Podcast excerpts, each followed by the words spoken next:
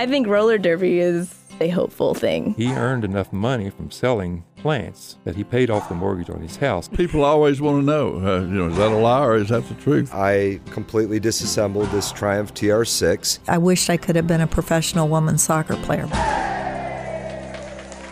I'm Martha Woodruff, and this is The Spark, an exploration of interesting people doing interesting things. Next Tuesday, 1 week before the election, WMRA's Books and Brews hosts Washington political journalist Chuck McCutcheon. McCutcheon's been involved in books on nuclear waste, climate change, Congress, and politics. He co-authored 2 editions of the Almanac of American Politics. So I asked him over the phone, how did a kid from New Jersey end up so enmeshed in Washington politics? I just always like to write. And I was really into sports as a kid, and I discovered that while I wasn't a very good athlete, I could at least write about my friends on the high school sports team's exploits. I got a column for a newspaper, and then in college I discovered covering news and got really fascinated into that. I've been in Washington now since 1995, and I came out here as a Washington correspondent for a newspaper and then started covering Congress for a newsletter and magazine here. And I just got interested in language. Chuck McCutcheon is the co-author of 2 recently published political dictionaries. The first one's called Dog Whistles, Walkbacks, and Washington Handshakes, Decoding the Jargon, Slang, and Bluster of American Political Speech. Try saying that title without taking a breath. And its ebook-only follow-up called Simply Double Talk. I often say that my books on language started with a word.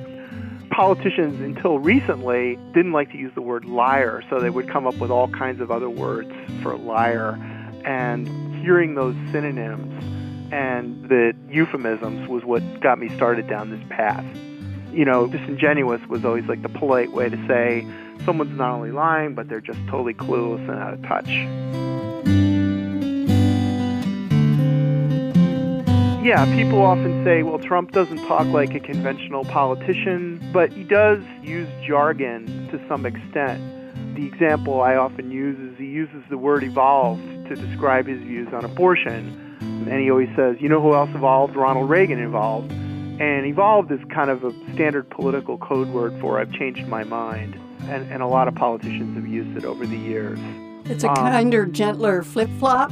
Yeah, it's politicians don't want to be accused of flip-flopping. And so they say evolved implies this kind of high-minded, deliberative thinking process.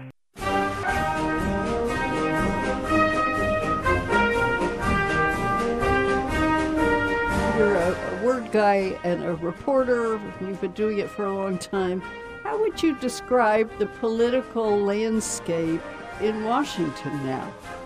Well, it's pretty fractious. I think both parties are trying to come to grips with this phenomenon of populism. Populism is this idea that there is this establishment of elite who are controlling things to the detriment of the public at large. It often happens during periods in which we have a high concentration of wealth at the top of society.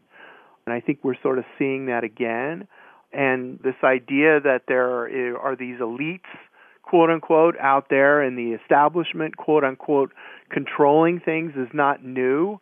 But I think what has happened now is that social media has become so dominant and media has just become just a giant portion of people's lives. I mean, millennials are living on their smartphones, that these features of populism, mainly the anger at the establishment, have just been given this huge megaphone and amplified considerably. I think it's here to stay. I think that politicians, we may not see the volatility that we're seeing right now, but I think we're going to see even so-called, quote-unquote, establishment politicians recognize the power that this mediatization of the political landscape with populism has and try to incorporate it to some extent. You have already seen Hillary Clinton, who's a very establishment politician, say more than once that the system is rigged on Wall Street for those at the very top.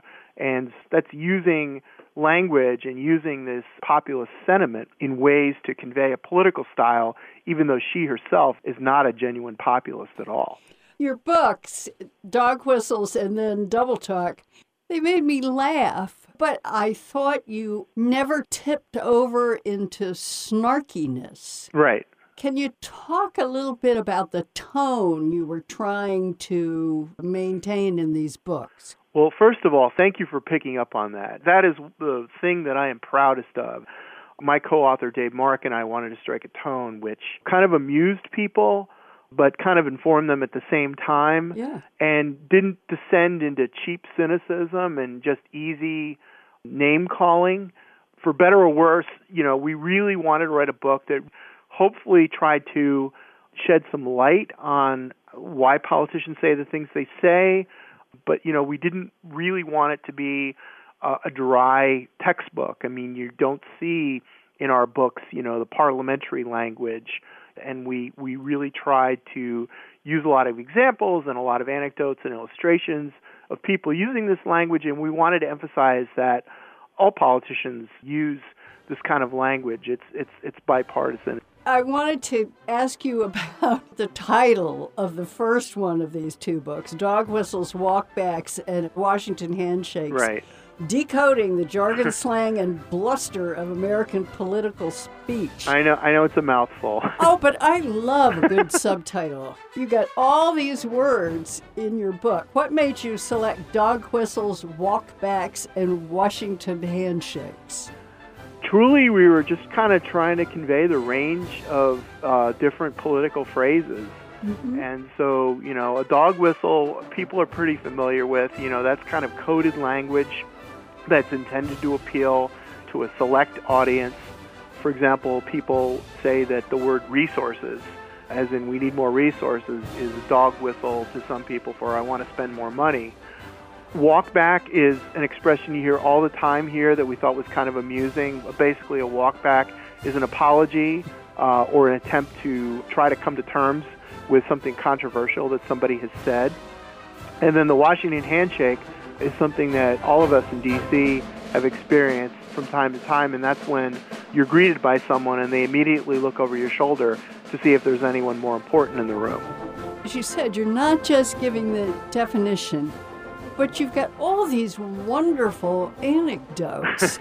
And were you there? Were you just taking notes for the last, you know? Oh, yeah. Well, that's what we do as reporters. We kind of hear these stories, and then we sit around and tell them to our friends. I have covered Joe Biden since I first got to Washington 21 years ago and got to know him really well. One of our expressions is stand-up guy. And I personally was there in a hallway for an hour one day when Joe Biden ran through all 100 people in the Senate, whether they were stand-up guys or not stand-up guys, women included. And I just remember thinking, that has to be in a book someday.